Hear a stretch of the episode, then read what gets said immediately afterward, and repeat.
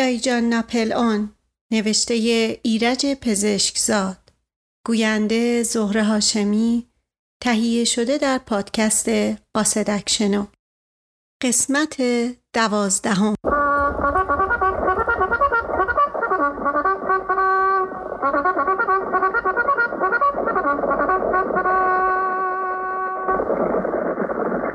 صبح زود در خانه ما را زدند.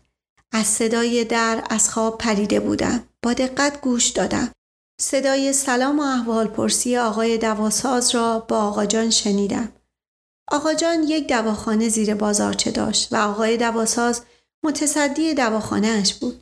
یعنی حقوق مختصر ماهانه از آقا جان می گرفت و در منافع دواخانه هم سهمی می برد. در نتیجه آقا جان کاری به کار دواخانه نداشت. فقط آخر ماه درآمد آن را می گرفت. در صدای آقای دواساز نگرانی و آشفتگی شدیدی احساس می شد. دیشب آقای آسد ابوالقاسم واعظ تو مسجد بالای منبر گفته که دواها و شربتهای دارخونه ما همه با الکل و عرق ساخته میشه و مصرف اونا حرومه. من نمی‌دونم این تحریک کدوم ناجنس خبیسیه. استدعا می‌کنم همین امروز یه فکری بفرمایید. این آقای آسد ابوالقاسم مستجر برادر خانومتونه. بفرمایین بهش بگن یه رفع و رجوعی بکنه چون مطمئنم که دیگه یه نفر هم پا تو دواخونه ما نمی‌ذاره. آقا جان ساکت بود و آقای دواساز ادامه داد. حالا دوا از ما نمی‌خرن جای خود هیچ بعید نیست اهل محل دواخونه رو آتیش بزنند و من بیچاره رو تیکه تیکه بکنن. وقتی صدای آقا جان بلند شد از غضب و کینه‌ای که در آن احساس می‌شد وحشت کردم. من می‌دونم اینا تحریک کدوم آدم بی همه چیزیه. پدری ازش بسوزونم که تا پنج نسل بعدش فراموش نکنن شما اعتنا نکنی. تا من ترتیبشو بدم. ولی بنده که امروز جرأت نمی کنم دواخونه رو باز کنم. سخنرانی آقا جان در فواید شجاعت و مقاومت بی اثر ماند و آقای دواساز از نظر خود عدول نکرد.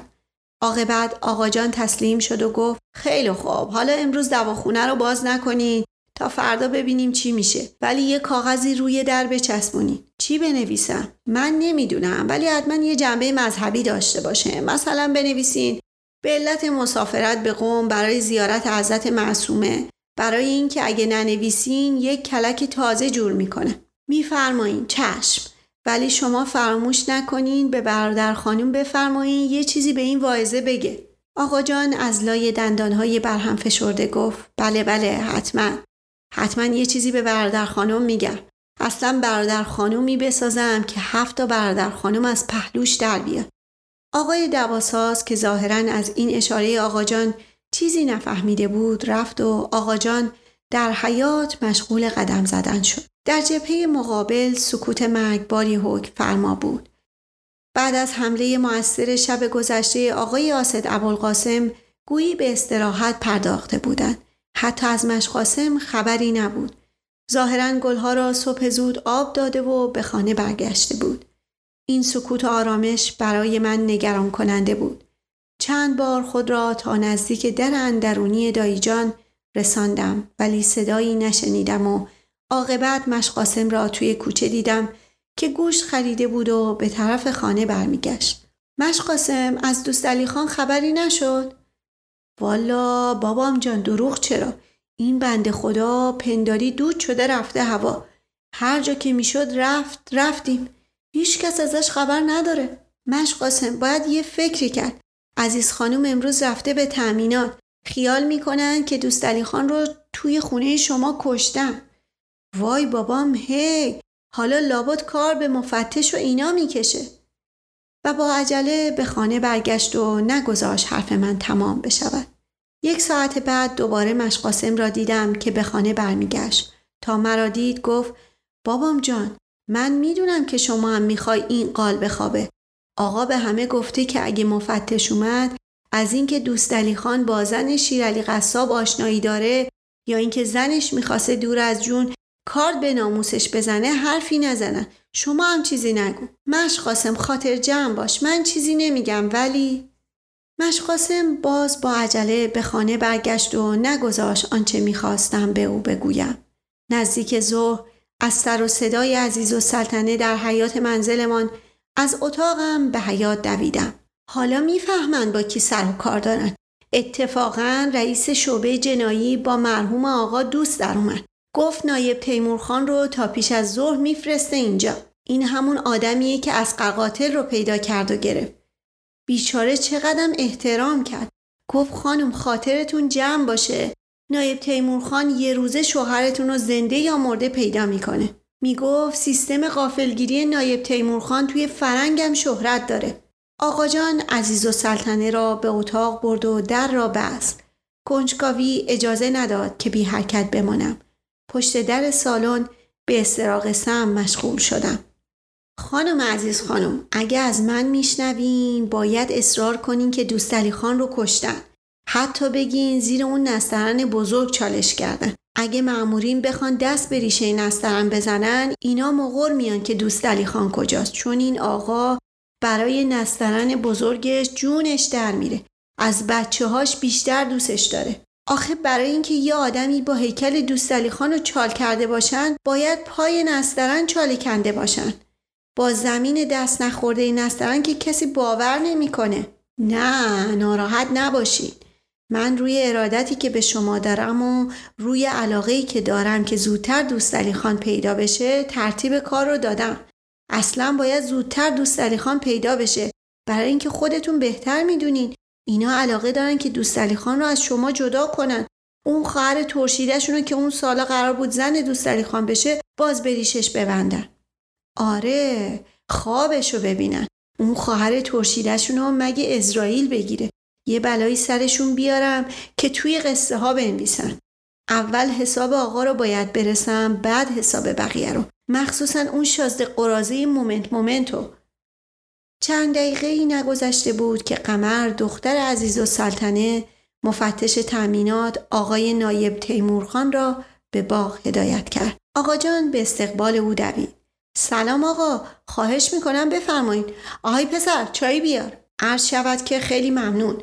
موقع کار چایی نه نایب تیمورخان با لحن خشکی تعارف چایی آقاجان را رد کرد نایب قیافه عجیبی داشت اعضای صورت و دستهایش مثل آدمهایی که به بیماری داولفیل مبتلا هستند بیقواره و درشت بود و عینک پنسی در صورت عظیمش خیلی کوچک می نمود و با لحجه که اهالی شبه قاره هند فارسی حرف می‌زنند حرف می‌زد. توضیحات داولفیل بیماری است که بر اثر بزرگ شدن و حجیم شدن بیش از حد سلول های بافت زیر پوستی ایجاد می شود. این آرزه اگر در پاها ایجاد بشه پاها شکل ستونی پیدا می‌کنه شبیه پاهای فیل. ادامه من در حالی که به تکه کرده بود و به طور ثابت به نقطه نگاه می کرد گفت عرض شود که بهتر شروع به کار بکنیم.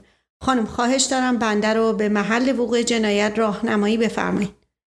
بفرمایید از این طرف بفرمایید آقا جان نمی‌خواست بگذارد مفتش به آسانی از دستش در برود.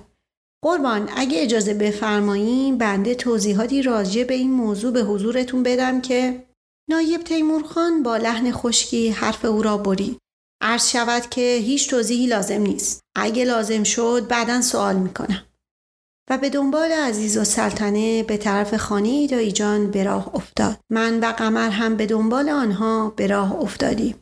من دل به دریا زدم. لازم بود که ماجرا را دنبال کنم حتی اگر به قیمت اوقات تلخی دایجان تمام می شد. از طرفی امیدوار بودم که به این وسیله یک لحظه لیلی را ببینم. مشقاسم لای در اندرونی را باز کرد. عزیز و سلطنه با دست به سینه او زد. برو کنار آقا مفتش تأمینات هستن مشقاسم حتی لحظه ای مقاومت نکرد و کنار رفت آن وقتها نه تنها آدمهایی مثل مشقاسم بلکه خیلی بزرگتر از او هم از مفتش تأمینات حساب می بردن. نایب تیمورخان و عزیز و سلطنه و من و قمر به دنبال آنها وارد اندرونی دایجان شدیم.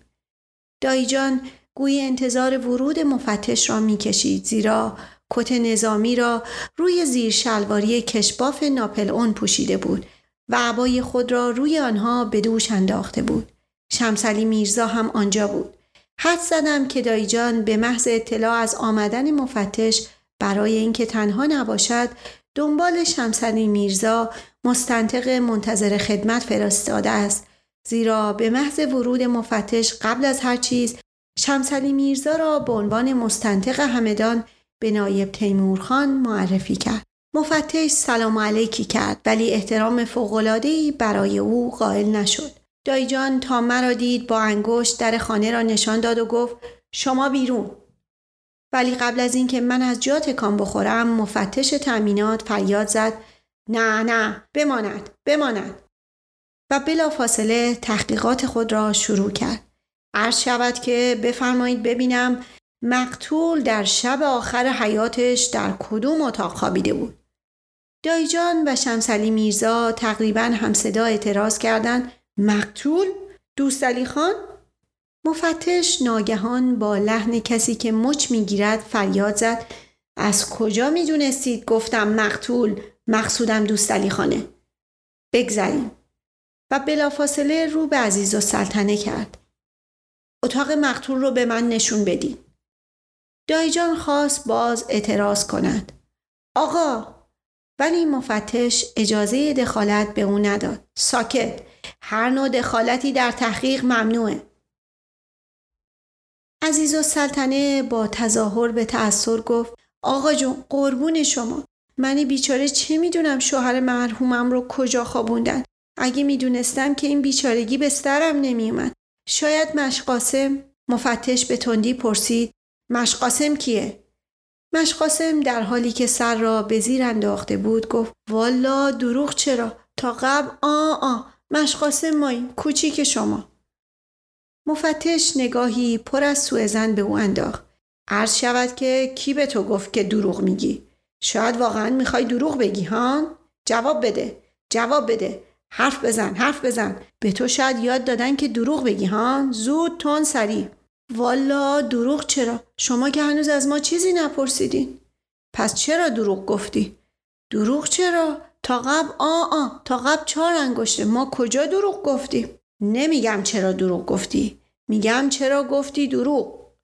عزیز و سلطنه دخالت کرد. آقای نایب ببخشیدش. این عادت داره. هرچی می‌پرسن میگه دروغ چرا.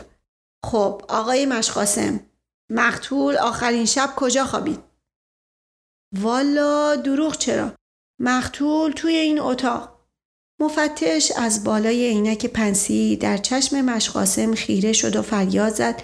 پس اقرار می‌کنی که مقتولی هست که قتلی اتفاق افتاده. دایجان ناپل آن عصبانی فریاد زد. آقا چرا حرف تو دهن مستخدم من می‌ذاری؟ شما ساکت. این آقا اگه در موقع عادی مستخدم شماست الان یک شاهده. ولی شما از این مرد بیچاره ساکت. مشقاسم منو به اتاق مقتول ببر. مشقاسم نگاه درماندهی به دایجان انداخت و به طرف یکی از اتاقها به راه افتاد. مفتش و عزیز و سلطنه دایجان و شمسلی میرزا که واقعا داشت خودش را می‌خورد و ما به دنبال آنها راه افتادیم. تا وارد اتاق شدیم نایب تیمورخان با بلند کردن دستها همه را به توقف و سکوت دعوت کرد. عرض شود که ببینم رخت خواب مقتول کجاست؟ مشقاسم جواب داد والا دروغ چرا؟ ما همون صبحش وقتی دیدیم آقای دوستعلی خان نیست جمعش کردیم. مفتش چند لحظه ساکت ماند. ناگهان با دو انگشت چانه مشقاسم را گرفت و فریاد زد کی به شما دستور داد رخت خواب مقتول را جمع کنید هان هان کی کی زود جواب بده زود باش مشقاسم که به کلی گیج شده بود گفت والا دروغ چرا تا قبل؟ بازم دروغ. کی به شما گفت که دروغ بگین؟ هان؟ هان جواب بده. جواب بده. زود زود. سریع فوری. شمسلی میرزا با چهره برافروخته گفت آقای مفتش این طرز تحقیق کاملا تازگی داره. شما می‌خواین با دست باچه کردن مردم حرف تو دهن مردم بذارین؟ عرض شود که خواهش می‌کنم شما دخالت نفرمایین. فقط فردا این طرف و اون طرف بپرسین نایب تیمورخان چه جور آدمیه؟ هیچ قاتلی در مقابل سیستم بین المللی قافلگیری من مقاومت نمی‌تونه بکنه. شما آقای مشقاسم جواب منو ندادی. کی به شما دستور داد رخت خواب مقتول رو جمع کنی؟ والا دروغ چرا؟ تا قبل آ آ صبح که میشه ما با ننه بلقیس همه رخت خوابا رو جمع می‌کنیم. دیروزم رخت خواب آقا دوستالی خان رو جمع کردیم. رخت خواب مقتول رو. بله دیگه. آهان عرض شود که برای مرتبه دوم اقرار کردی که دوستالی خان همون مقتوله. عرض شود که خیلی پیشرفت کردیم. وقوع قتل محرزه. اما قاتل دایجان اعتراض کرد. آقا این حرفا بیمعنی شما. عرض شود که شما ساکت. آقای مشقاسم گفتی رخت خوابا رو صبح جمع می‌کنی؟ کی به شما این دستور رو داده؟ اربابت؟ خانومش؟ این آقا؟ اون آقا؟ کی؟ ساکت اصلا لازم نیست جواب بدی آخرین کسی که مقتول رو دیده کی بوده؟ شما مشقاسم؟ جواب بده زود زود دوست خان قبل از اینکه کشته بشه تو دیدیش؟ لازم نیست جواب بدی عرض شود که دوست خان چرا اینجا خوابید؟ مگه خونه و زندگی نداشت؟ والا دروغ چرا؟ تا قبل دایجان ناپل اون به میان صحبت او دوید. دوست علی خان پریشب تا دیر وقت شما ساکت مشقاسم جواب منو بده. مشقاسم در وضع بغرنجی گیر کرده بود. شما چی پرسیدین؟ پرسیدم چرا مقتول به جای اینکه بره به خونه خودش اینجا خوابیده. جواب بده. زود زود زود. هان چرا؟ والا دروغ چرا همه اینجا بودن آقای اسدالله میرزا هم بود آقای اسدالله میرزا کی باشن؟ جواب بده. زود زود. اسدالله میرزا خیش و قوم آقاست. با مقتولم نسبتی داره؟ بله با مقتولم خیش و قومه دایجان ناپل اون از غضب دندانها را بر هم میفشد زهر ما رو مقتول. احمق بیشور. هیچ می‌فهمی چی میگی؟ مشقاسم با لحن پریشانی گفت والا آقا تقصیر ما نیست. این آقای مفتش ما رو دستپاچه می‌کنه. خواستیم بگیم آقای اسدالله میرزا مفتش که خیره چشم در چشم مشقاسم دوخته بود حرف او را برید. یک کمی از اسدالله میرزا برای من حرف بزن. والا آقا خدا شاهد بیچاره آقای اسدالله میرزا تقصیری نداره. عرض شود که وقتی قتلی اتفاق میفته من به تمام دنیا مزنونم همه ممکنه قاتل باشن آقا. این آقا اون آقا این پسر بچه حتی خودتو تو. ممکنه دوست علی خانو کشته باشی. بله تو تو. اقرار کن اعتراف کن. قول میدم توی مجازات تخفیف بدم. زود زود هان. مشقاسم وحشت زده و عصبانی در این حال فریاد زد. ما قاتل باشیم؟ الله اکبر. چرا اونای دیگه نباشن که ما باشیم؟ نایب تیمورخان صورت عظیم خود را نزدیک صورت او آورد و فریاد زد. آهان اونای دیگه اونای دیگه کی هستن؟ حرف بزن حرف بزن. والا آقا دروغ چرا؟ تا قبل آ آ. ما یعنی که ما همینطوری یه چیزی پروندیم شما داشتین از آقای اسدالله میرزا می‌گفتین چطور شد که یک دفعه رفتین؟ مفتش باز حرف او را برید. بله بله اسدالله میرزا. این آدم چه جور آدمیه؟ شمسلی میرزا که از فرط خشم نمی‌توانست حرف بزند با صدای خفه گفت باید به عرضتون برسونم که اسدالله میرزا برادر بنده است. عرض شود که برادر شما باشد آقا. مگر برادر شما نمی‌تواند قاتل باشد؟ مگر اسدالله میرزای شما نمی‌تواند دوست علی خان را کشته باشد؟ اصلا چرا شما در تحقیقات من دخالت می‌کنین؟ هان جواب بده. جواب. زود زود. هیچ نمانده بود که شمسلی میرزا از فرط غضب پس بیفتد. دهن باز کرد که چیزی بگوید ولی صدای در حیات و صدای بلند اسدالله میرزا به او فرصت نداد. moment moment اینجا چه خبره؟ باز صحبت از عضو شریف دوستعلیه حاضران تقریبا هم صدا و زیر لب گفتند اسدالله میرزا؟ نایب تیمورخان تکانی خورد. سپس بی حرکت برجا ماند. با بلند کردن دستها همه را به سکوت دعوت کرد و زیر لب گفت به به اسدالله میرزا قاتل همیشه به محل جنایت برمیگرده. سکوت سکوت محض. نفس کشیدن ممنوع. سه و روب کمه بعد از اون سیزده مرداده عاشق شدی رفت عشق تو رو به باد داده. همه خوابیدن. دایی جون توی باغه. کی این دیوار رو کثیف کرده؟ اینا چیه رو دیواره؟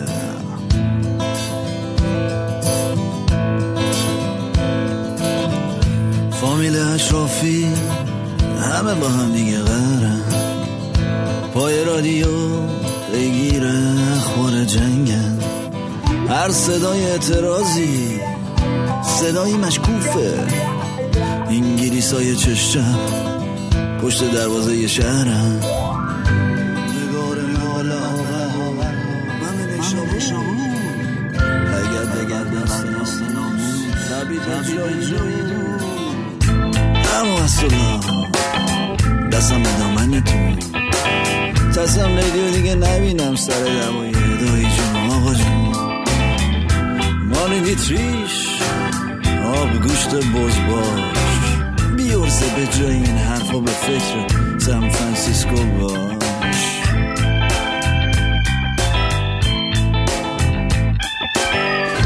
یکی واکسی اون یکی عکاس.